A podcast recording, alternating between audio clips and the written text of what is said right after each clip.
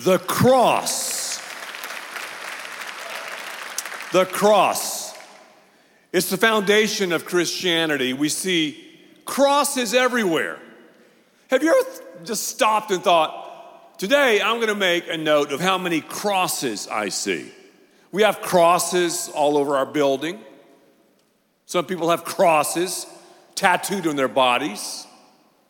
We have crosses on books, and crosses are everywhere. I mean, wherever you look, it seems like, oh, there's a cross. We, we decorate with crosses. And of course, the cross is where Jesus did his redemptive work for our salvation. The cross, the cross, the cross. Then during this time of year, we talk about the crucifixion, especially. We lean in and talk about the details, the nails, and, and just the sacrifice and what Jesus was going through. I'm in a series called The Last Words.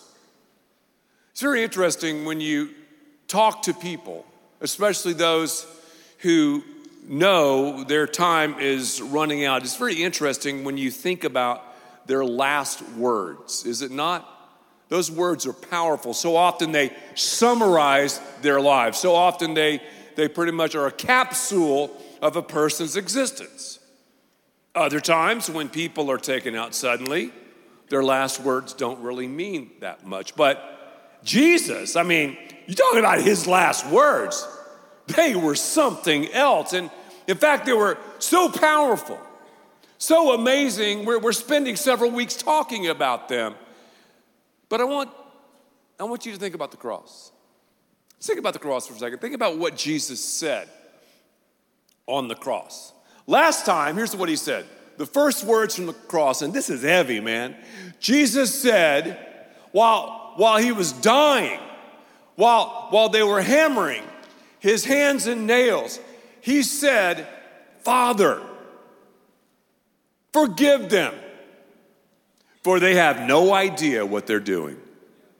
Can you imagine that? These Roman soldiers, the death squad, they were doing just what they do. They were doing and being involved in the unforgivable, yet Jesus forgave them.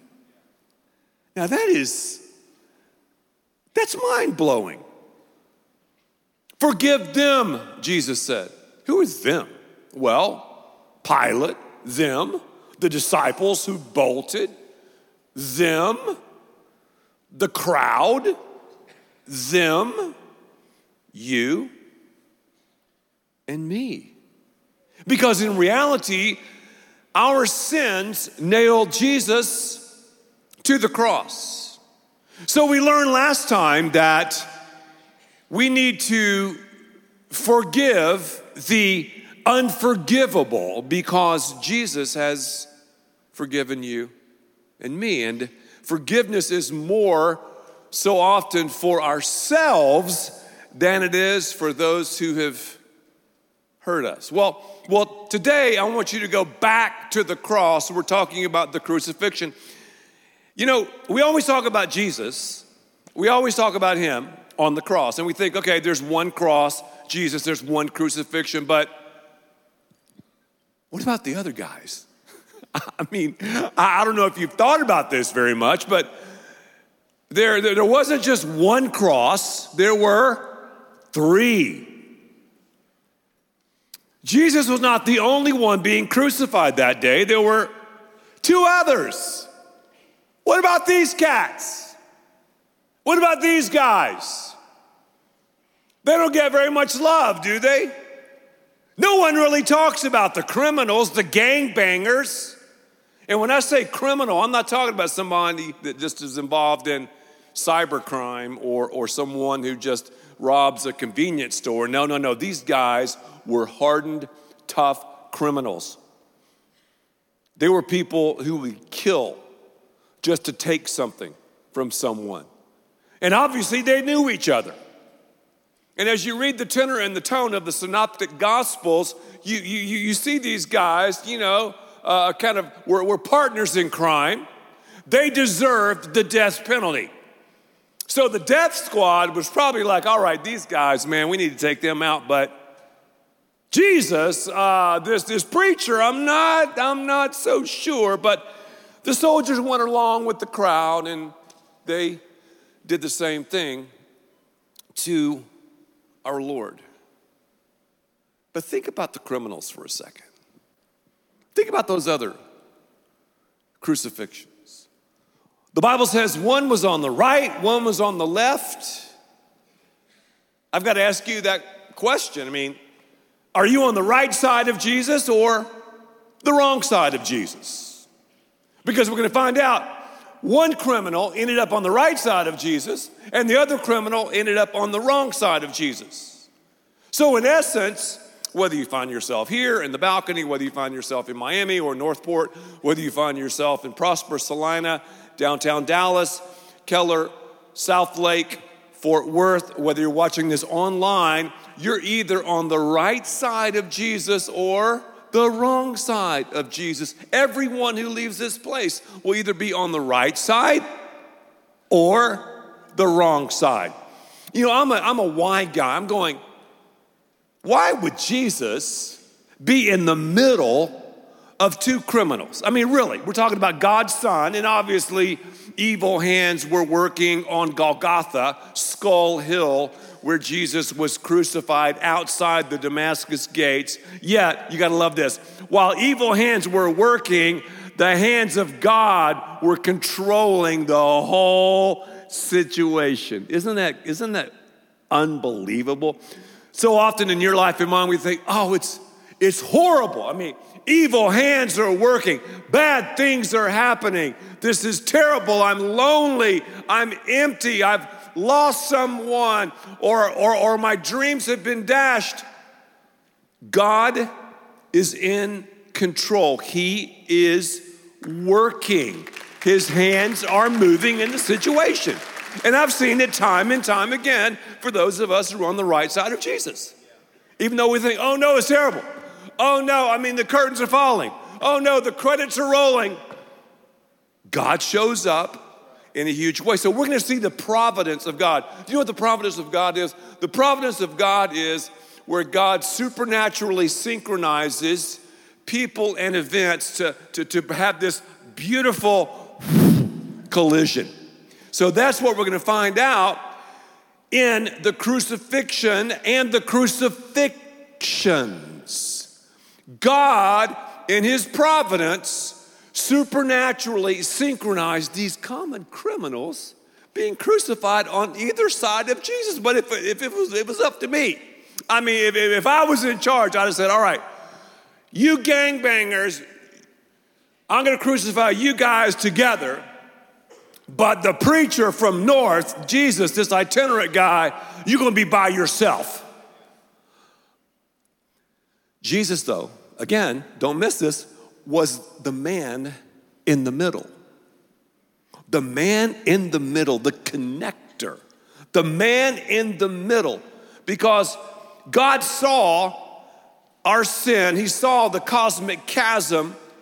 He knew that he had to send Jesus, fully God and fully man. Jesus literally is the tissue that took care of the sin issue. He's the man in the middle, the go between, the redeemer, the savior, our mediator. I'm talking about I'm talking about Jesus. Well, why was Jesus in the middle? I'm a, I'm a why guy. 750 years earlier, are you ready for this? Isaiah came along before Jesus now, before this even, even happened. And listen to what the prophet Isaiah said Isaiah 53, verse 12. And he was numbered with the transgressors. They called Jesus a sinner, although he was not. He, he was taking the sin, but he was not a sinner. He was numbered with them, though. And he bore the sin of many and made intercession for the transgressors. We're going to find out the second statement from Jesus was, was an opportunity for a criminal who was on the wrong side to get on the right side. Man. So I want you to look, if you will, right quick at this supernatural situation. I don't know if you know it or not, but, but a supernatural situation caused you to even attend Fellowship Church today. You're like, what? Are you? Yeah. In God's providence. Nothing happens by accident, it's by and through a divine appointment that you're hearing this. Well, let's uh, uh, read Luke chapter 23 and, and verse 32 and following. Two other men, the gangbangers, both criminals, were also led out with him to be executed. When they came to the place called the skull, that's again Golgotha, you've got to go to Israel. Let me do a quick commercial with Lisa and I this Thanksgiving. All right? You can talk about trips. I'm going to Hawaii. I'm going to Aspen, whatever. Great. I'm going on a cruise. That's awesome. No trip is like a trip to the Holy Land. We're going to be outside the Damascus Gate where, where this crucifixion went down.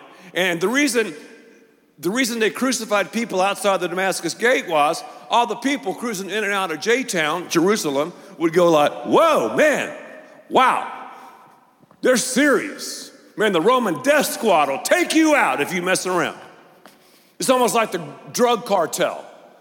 Travel to Mexico, they, they hang bodies from overpasses and bridges and everywhere. Why do they do that? Well, hey, we're the cartel. Don't mess with us. This is what's gonna happen if you mess with us. That's, that's what was happening here. So you had all these people, all these, all these hangers on, all these haters just spewing this venom at Jesus. So, two guys were crucified with him.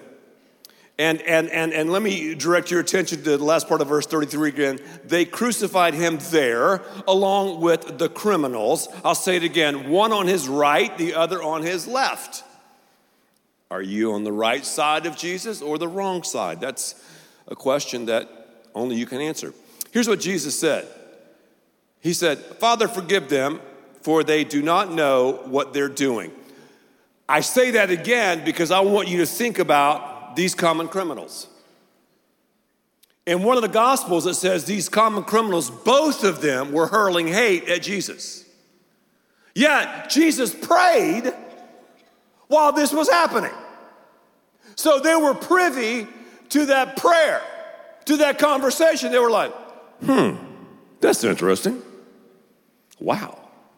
So they have a bunch of stuff in common, right? They're both dying. I mean, both these criminals had, had lived a horrible life, and they listened in on Christ saying, What? Forgive them? For they don't know what they're doing.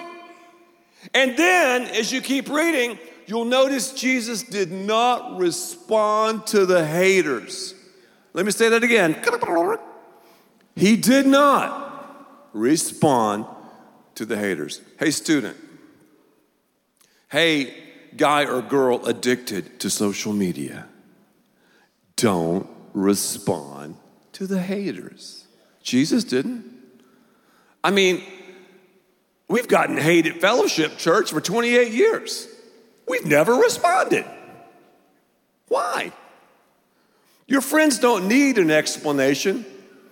And your enemies won't believe it even if you give them one. So I want to sit by the river long enough to watch my critics float by. There's one. Oh, yeah, there's another one. It's all right. That's what Jesus did. Strong, silent. But everybody was violent. This will rhyme. Jesus was silent. He chose his words so, so carefully. So these guys heard this. Also, these guys saw the sign on the cross. They were hanging on the cross, and this, and this sign said, This is the King of the Jews. Whoa. So they're probably going, man, this, this guy was something else. But if you jump back up in the text, specifically verse 35, it says, the people stood watching, the rulers even sneered at him. They said, He saved others. Let him save himself. If he is God's Messiah, the chosen one. I mean, they were going on and on and on. So, a supernatural situation. A supernatural situation. Don't just think about the cross, think about the cross says. Don't just think about the crucifixion, think about the crucifixions. Don't just think about Jesus, think about the two common criminals who were in dialogue with each other, and then Jesus weighed in later. Unbelievable. Criminals surrounding Jesus? Well, look at the critical conversation. We see the supernatural situation. Look at the critical conversation. Luke 23, verses 39 and following. One of the criminals, wow, who hung there, hurled insults at him. And there's the word again save yourself. I mean, aren't you the Messiah? Save yourself and us. All he was worried about was saving his skin but the other guy was worried about saving his soul. But the other criminal got in his face. So one criminal was, hurling these insults at Jesus. Hey, Jesus, if you're the Messiah, I mean, I want to go home, man. I want earthly freedom. Jesus is like, man, you don't get it, my brother. I'm talking about eternal freedom, but but but he didn't get it. Some people just don't get it. Even though they have this close access to Jesus, some people just what? Don't get it. It's it's, it's amazing. It's it's it's it's frustrating and we're to find out why one was on the right side of Jesus and why the other ended up on the wrong side of Jesus. So you need to know why one guy was wrong and you need to know why the other guy was right. So they both started with hate, but you're gonna see this other guy start to turn. The Holy Spirit of God begins to work on him, and he's like, Whoa, man, I, things are starting to come together for me. So his friend goes, Oh man, what's the deal? Say, man, if you're the Messiah, jump down off the cross, save yourself, and by the way, save us too. Well, here's what his friend said, the guy who ended up on the right side, verse 40. But the other criminal rebuked him. Don't you, say it with me, fear God? Fear, fear God, the fear of God. I call it fog, fear of God. I'll come back to the fog in a second. Don't you fear God? Since you're under the same sentence, we're punished justly for we're getting what our deeds deserve. But this man has done nothing wrong. I mean, look, already he's having faith in the person of Jesus. And then he's going to have faith in the pardon of Jesus. And then faith in the paradise of Jesus. The fear of God. We don't like to talk about the fear of God. I mean, it's like, uh, you won't find that on a coffee mug or t shirt the fear of God. Let's talk about grace. Let's talk about God's a God of love. He is the God of love, He is the God of grace. But let's talk about the fear of God. You cannot become a follower of Christ unless, first of all, you fear God. Ed, did you make that up? No, I'm just reading the Bible. I'll say it again. A person cannot become a believer until they have the fear of God. A.W. Tozer said, we can't even get in on the grace of God until, first of all, we have this holy fear of God. See, we live in a fog. But before I define what the fog is, let me throw out Matthew chapter 10, verse 28. Here's what Jesus said He said, Don't be afraid of those who kill the body, but cannot kill the soul. Rather, be afraid of the one who can destroy both soul and both in hell. So be afraid of that one who can destroy both the soul and both the body. Worry about that. So, really, when someone talks about death, when I, when I say death, or you think about death, really, we're talking about the judgment of God. Because the scripture says in a nanosecond, once we die, once we breathe our last breath here, boom, we're facing the judgment of God. Now, even Christians, if you're a believer, if you're on the right side of Jesus, you're going to heaven. Heaven is locked, it's a one time situation. Jesus, I give my life to you. take control of my life. Once you say that, you're going to heaven. However, as a believer, we're going to face judgment. What? Again, people don't preach on this very much or talk about it because it's very unpopular. Yet it's throughout Scripture. What, what's the Bible driving at? I'll be judged, I'll be judged based on what I did with the gifts and abilities that God bestowed upon my life. I will be judged. Me! Am I going to heaven? No doubt. Will I have a mansion in heaven? Jesus has prepared a place for me? Yes. I mean, we'll see colors like we've never experienced. We'll have adventure like we can't even wrap our little pea brains around. We'll have relationships and connectivity like we're going, What? I had no idea. That's heaven. However, I will be judged on words that I said. Maybe words that I kept to myself I could have said. Or the stuff God's blessed me with. What did I do with that stuff? Did I say, mine, mine, it's mine, mine, mine? Or did I share? How did I help others? Again, it's not talked about very much. You're, you're not going to see that on a coffee mug. Okay. The other judgment, specifically the white throne judgment, will only be for unbelievers. Jesus wants every single person to go to heaven. Let me say it again.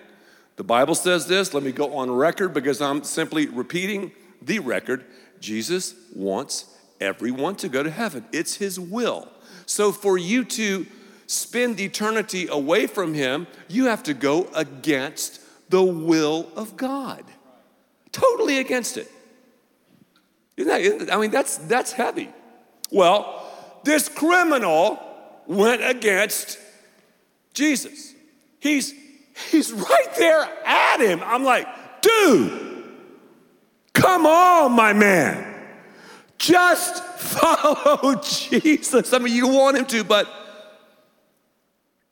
he didn't have the fear of God. I mean, his friend called him out. His, his friend got up in his grill. He said, Don't you fear God since you're under the same sentence? This guy's done nothing wrong. Wow. Be afraid of the one, Jesus said, that holds the key to both heaven and hell, both body and soul. What is living in a fog, the fear of God? Because I should live in a fog, so should you. What, what, what is that? The fear of God, a continual 24 7 awareness that I'm in the presence of a holy, just, and almighty God, and everything, everything I think Satan do is open before him and is being judged by him.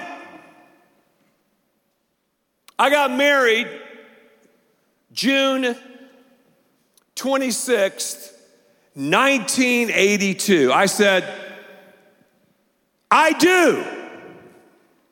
I'm married. I'm a married man. Look at this People ask me about this ring all the time. It's, it's a rubber wedding ring. I have like four of them. I love it.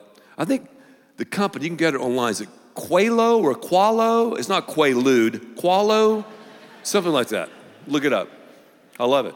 I love it. Well, I'm married because I made that decision in a church before the Lord, friends, and family. I'm married. Now, I've been married now for a long, long time. I would be a card carrying moron if I just had said, you know, decades ago, hey, I'm married, but I'm gonna do what I'm gonna do, you know? But I'm married. I'm gonna cheat. I'm gonna do this. I'm gonna mess around over here. But but see, wait a minute. Time out. I'm married. I'm afraid a lot of people treat Jesus that way. Oh, yeah, okay, uh, uh, yeah, yeah, yeah. I've just prayed this little prayer, and I've and I've asked Jesus to come into my life, and it's all by grace, but you're living like hell, man. Now, we're saved by grace through faith, and this is going to be the most radical faith in the Bible, I would argue, that I'm going to unpack in just a second. But You see, if, if, you, if you love Jesus, Jesus said, if you love me, you're gonna keep my commandments. I mean, he knows we're not perfect, but part of that is living in the fog, the fear of God. And the fear of God ushers in the grace of God. And on the cross, you have the justice of God intersecting with the mercy of God and then enveloping into the grace of God. So, a supernatural situation. I've only got four minutes and 38 seconds left, and I can do it. Also, we have a critical conversation. I mean, these guys are talking as they're taking their last breath back and forth. One is getting on the right side of Jesus, the other, not so much. Have you ever wondered, and, and, and I just wonder about this, have you ever wondered why our world is going so crazy? Have you ever wondered that? I mean, really, it's, it's really a lack of a fear of God. Just talk about that again, I don't want to hammer this too much, but you got students shooting up schools, you have terrorists blowing up innocent people, you have moms and dads burning up their families, you have a crime rate that's going up. I don't care how politicians play with it. What's up with that? Well, I'm glad I asked that question because Romans chapter 3 says, Their feet are swift to shed blood, ruin and misery mark their ways and the way of peace they do not know. There is no, there it is, there is no fear of God in their eyes. This other criminal just didn't fear God. He was like, yep, okay, I'm dying, candles burn, that's it. No, no, no. Judgment, my brother. So, this critical conversation. God's brought you to fellowship for a supernatural situation. That's today's talk. And we've had a critical conversation together. But notice too, and, and here's, here's, here's what I want you to, to take home the spectacular salvation. So we read Luke 23.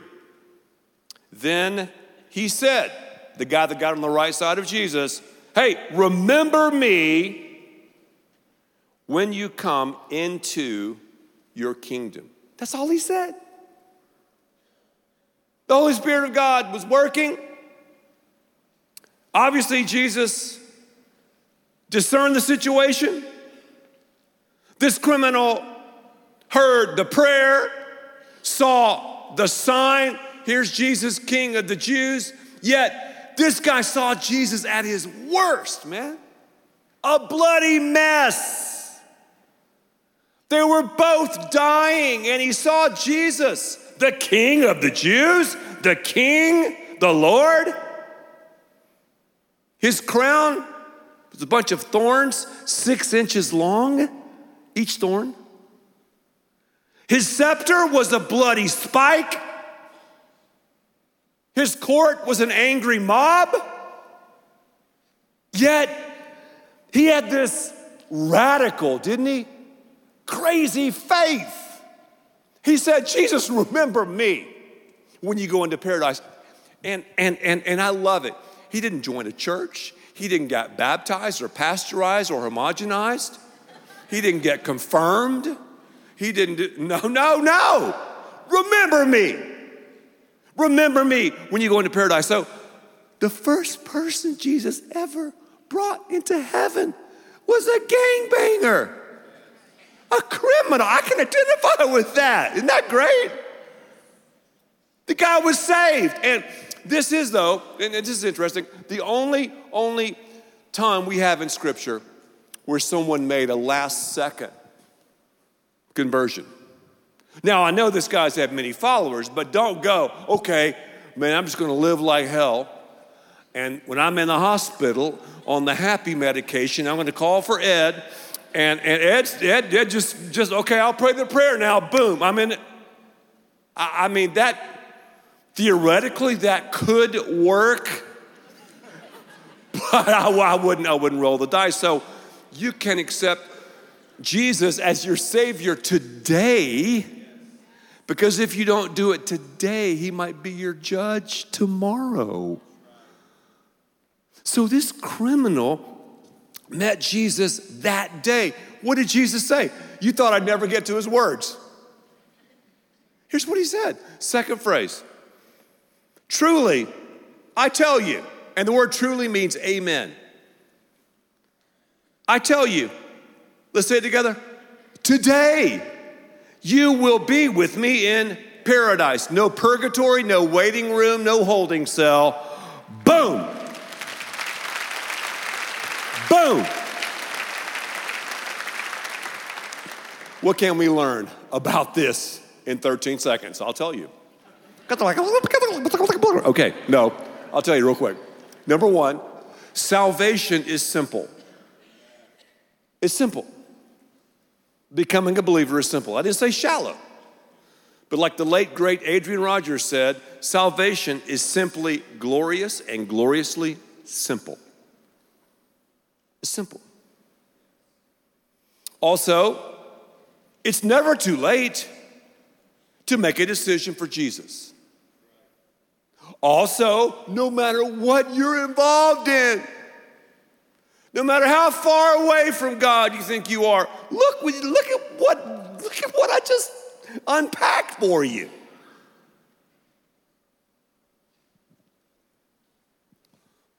With some handles. But are you on the right side or the wrong side of Jesus?